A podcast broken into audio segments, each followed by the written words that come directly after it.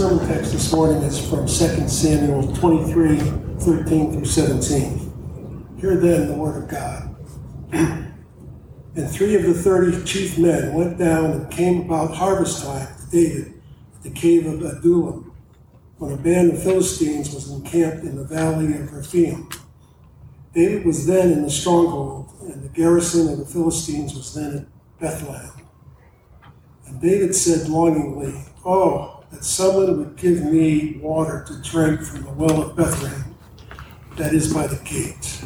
Then the three mighty men broke through the camp of the Philistines and drew water out of the well of Bethlehem that was by the gate and carried it, brought it to David. But he would not drink it. Poured it out to the Lord and said, Far be it from me, O Lord, that I should do this.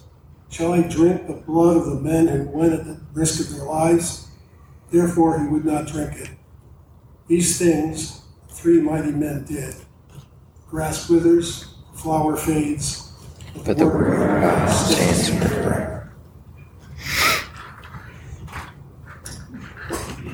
It's kind of an interesting verse, right?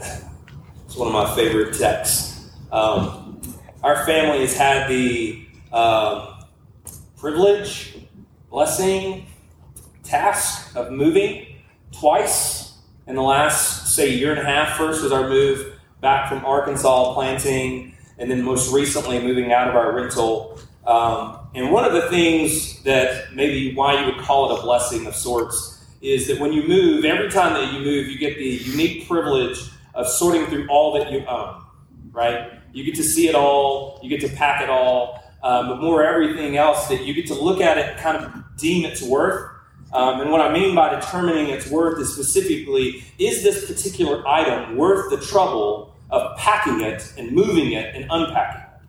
Or should we just donate it right now? Uh, so, when we first moved from Arkansas and moved here, we moved into a rental and immediately moved a good bit of our stuff into a rental unit, uh, rental unit right down the road, which was subsequently the next week robbed. Um, now, the added blessing of that after a year of kind of dealing with the anger and frustration of being robbed is now I can use this as a sermon illustration. That's where I am in my life. I'm still not over it, but I can use it as a sermon illustration. And what I see about this now, looking at it from this point, especially for our text today, is it's unique in the way of sorting through all of your stuff and having a third party come in and also deem what's worth keeping and worth not. Uh, because you see, for a robber, what they do when they go through your stuff is they use their thiefly intuition to determine what's of value, and they take those things. And the things that you they don't see as valuable, they leave behind. So if there are any debates in your family that maybe you had when packing in Arkansas about whether or not to bring something, and you put it in this storage unit, and then the robbers came and you go and you still see this thing, then you can come back and say, You see, I told you it was not even worth packing. They don't even want it. Um, so it's an interesting perspective to have this third party sift through all of your things. Jesus' words are recorded in multiple gospels, and he says this Where your treasure is, there your heart will be also. In other words, the principle he's saying is we worship what we value most. And I tell you this story about being robbed and all of this because in this passage here, we see David, and David has sort of had his life sifted a bit. We talked about this a couple of weeks ago. David was the seventh or eighth in line to his father's inheritance. He was a shepherd in the field. He was forgotten. He wasn't even invited to the party with Samuel, who was going to pick the next king, and he was having to be brought in from the fields. And he has had this meteoric rise to the throne of Israel, and he's now the king of one of the powerhouse nations who can claim to have God as its uh, God and on their side. Um, and, and just so you know, for the context of this, this valley that the Philistines have camped in, there's on multiple occasions there's recorded uh, history here where David has gone out and fought the Philistines in this very valley and just decimated them and won the battle. two times before, at least. And yet we find them encamped in the same valley, and David is hiding in a cave. The other thing we know about this verse, and you can read on if you wanted to start in verse 8 and go on through the end of the chapter, is David has this elite kind of SEAL Team 6 type fighting force that's on his side. These loyal men who fight for him, and they do pretty extraordinary, amazing things if you read. Uh, and he's got these guys on his team as well. And yet, here David sits. Clearly, David is not feeling strong right now. He's not feeling accomplished. He's not feeling powerful. He's hiding in a cave while his enemies pillage his very hometown, most likely for the crops that they're harvesting. And as king of Israel, there's no question that it's David's duty as the king of Israel to, to ride out and meet these foes and at least engage them in battle for God's honor? Sure. But if nothing else, just for the duty of his people and his kingdom to go out there and meet them in battle. Look at verse 14. David was then in the stronghold, and the garrison of the Philistines was then at Bethlehem. That's David's hometown. And David said longingly, Oh, that someone would give me water to drink from the well at Bethlehem that is by the gate. Most believe that David here was not actually sending these men to go get this water, but rather he was just in this moment of kind of self pity and speaking out loud to himself and just longing for simpler times where he's just kind of in this kind of this this down on himself just kind of like oh i just remember these times and being able to go. This was a well that he grew up drinking from. This was a well that he would have been very familiar with. And he's longing for a time where things were normal He's longing for a time when things seem more simple, allowing himself to drift off to a simpler time than where he is now. Let me ask you have you ever been there?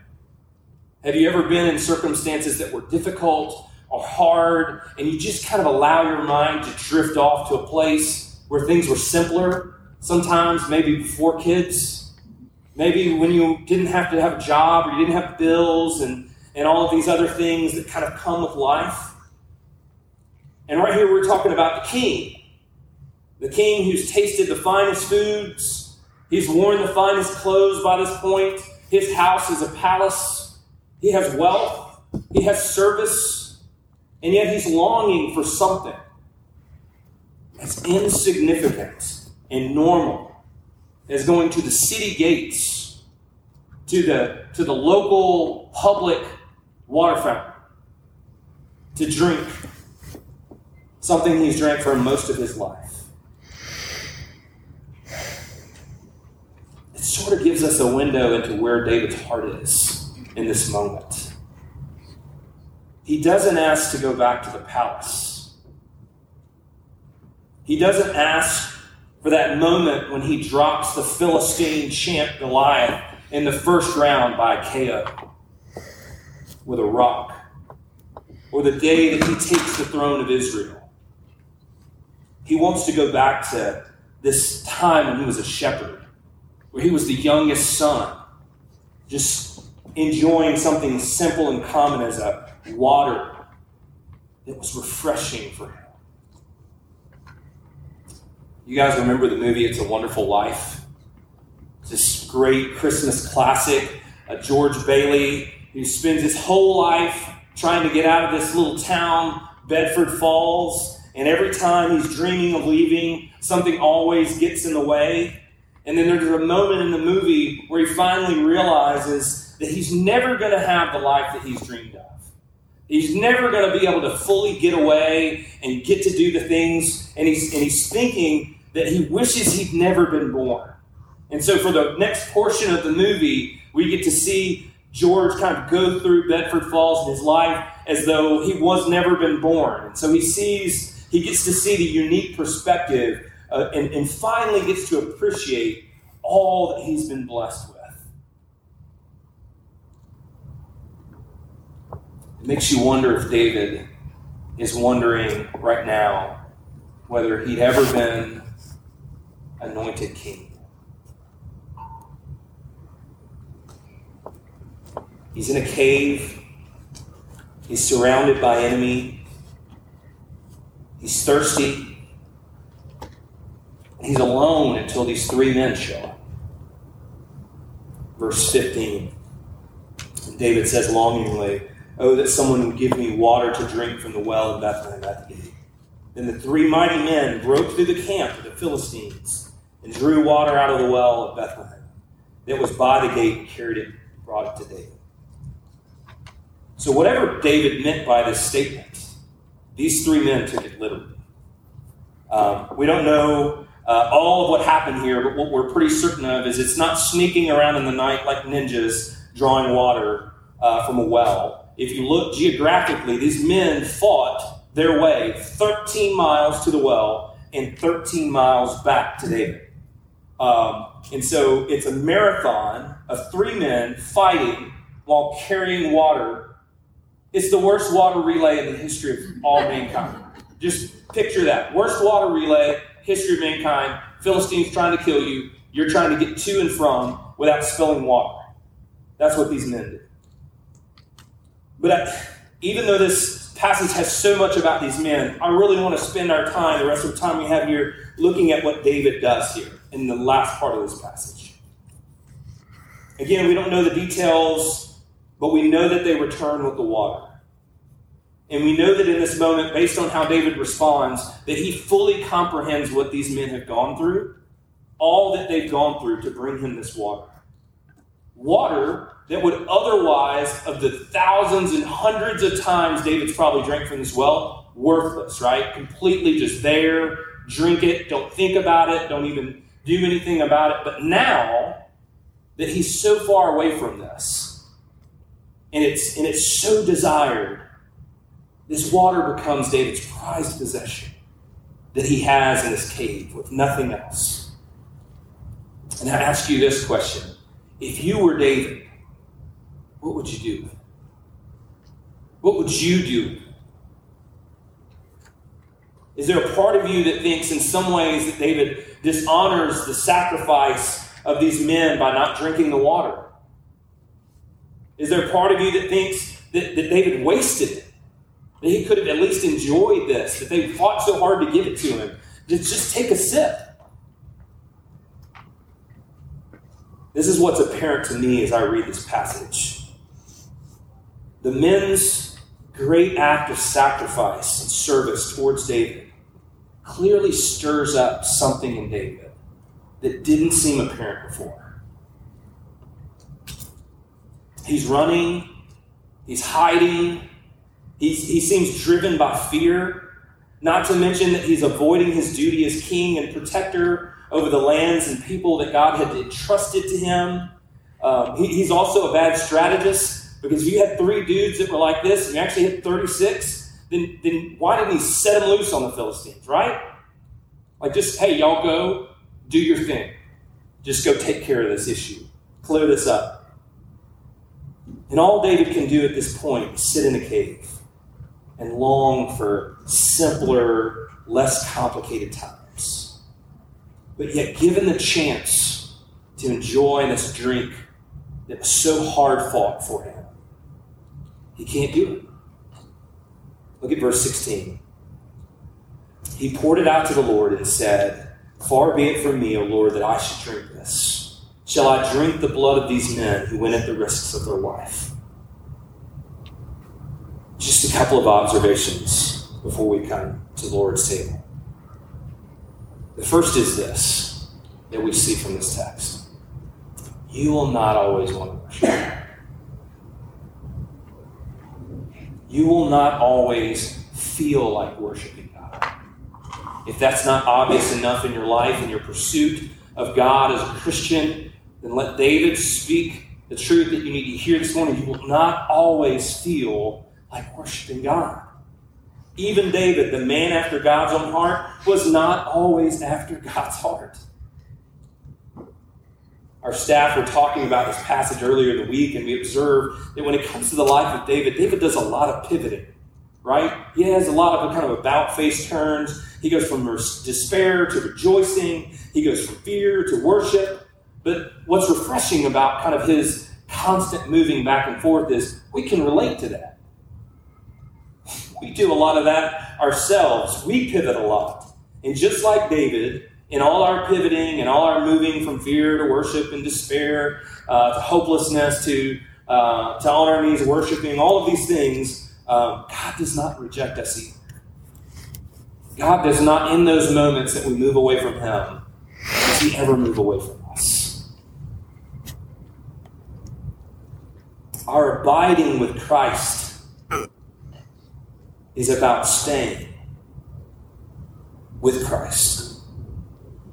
But it's never about Christ staying with us, it's about us staying with Him. When we think about this idea of not always wanting to worship, uh, even as we look at the text, we, we see sometimes we'll need someone else to pick us up, right? We're going to stumble. We're not going to feel like it. We're going to need someone to come and pick us up, to push us back into right believing. We may need someone at some point to kind of push us into right acting if we don't want to do that, to tell us the hard truth that maybe we don't want to hear in the moment to remind us that maybe we're treating our relationship with God less like being in the vine and more like a houseplant. David has these three men. They show up. He didn't ask for them to be there, he didn't invite them. They show up in his life.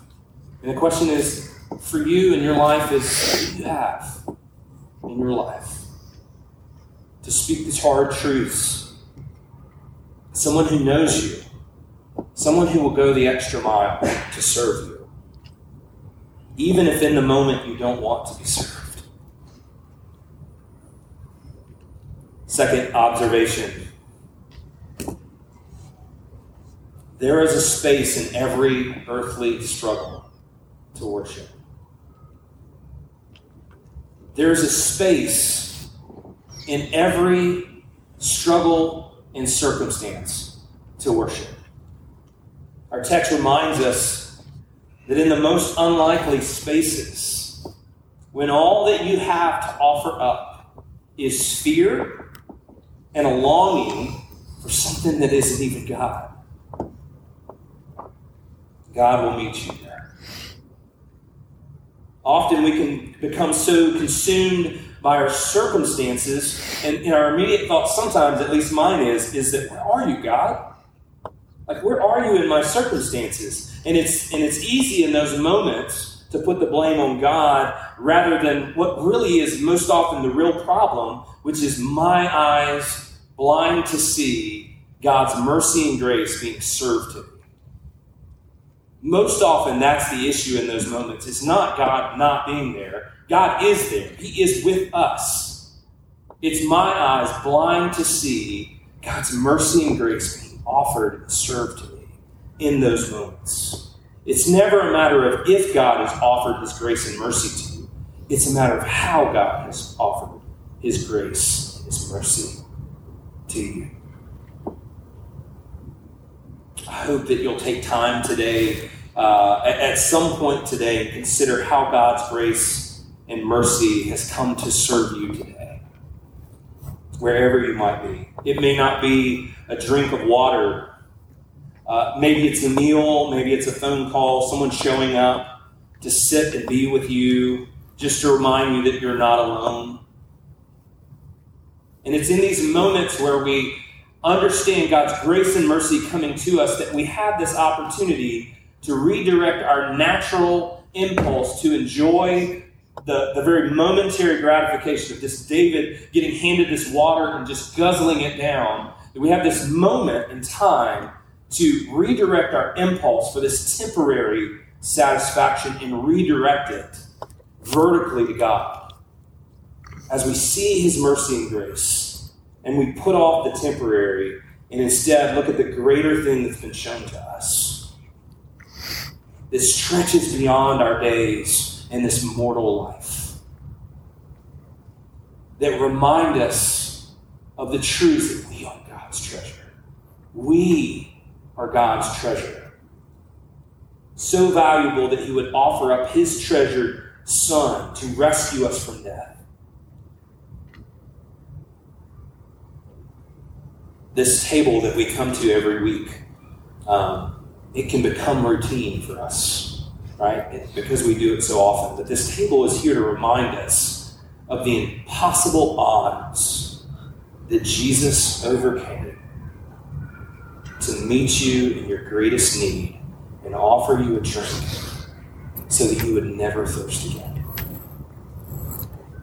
So, even in this moment, whether you're in a cave and all you have is longing and despair, or whether you're up on top of the hill and you're sitting in the throne and you're surrounded by possessions, we all, wherever we're coming from, are coming to this table. And we all need to be reminded of the same truth of God who endured it impossible to, drink, to bring you a drink and offer it to you so that you would never thirst again. It's also a great reminder to us that, that we are fueled to go and be that for other people. That we are Christ's ambassadors, as though He were making His appeal through us be reconciled to God. That's what Scripture teaches us. So as we come and we get this drink, we can just enjoy it, or we can redirect it to something bigger than ourselves, something bigger than even our momentary light afflictions, to something eternal. As we go and we serve others, as we go and we're a blessing to other people this week, this is fuel for us. Christ meeting us today is fueling us to be something, to go. I hope that you'll take time today to consider how God might call you to go and display His mercy and His grace to other people. Let's pray.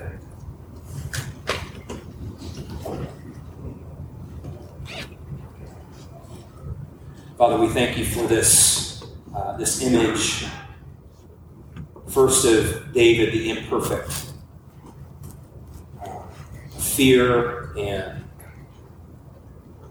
hiding, unfaithfulness, and how you meet him in that moment. You redirect his heart to something bigger than himself, bigger than his needs, his momentary troubles, to something grander. But Father, also this image that we have before us in the table of Christ who did not stop, who did not hide in a cave. He didn't stay in the garden. He walked very difficult road of suffering so that we might be brought into your presence and be called children of the living God. So, Father, as we come to this table, no matter where we're coming from, Father, remind us of that, but also fuel us. God, may this time that we experience this together as a family fuel us to the bigger things that you have for us in our town, in our job, in our family, in our struggles, whatever may come. Pray all this in the name of Christ.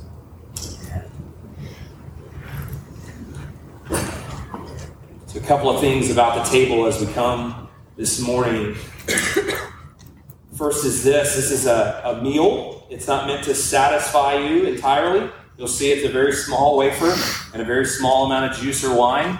Um, but it is a family meal, and, and we say that very specifically. There's some cautions there. Uh, if you're not part of uh, a, family of God, if you're not in relationship with Christ, you don't call him your King and your Savior, um, then, then this meal we would invite you to participate in other ways, to come and receive a word of the gospel, to come and watch and uh, maybe be prayed for. I think the Shacklefords are going to be in this corner over here. Uh, be prayed for during this time. There's some bulletin prayers that may be helpful. Uh, but we'd invite you not to participate in that, in, in taking in these elements, if you're not part of the family of God. Second caution would be this if you are sideways, if you are holding on to sin or some relational discord with someone and unwilling to let that go, there would also be a caution for you not to come this morning. That you would deal with those things, you put that before the Lord, uh, and, and follow His path for you and, and, and getting to the end of that before coming here and joining us at this table.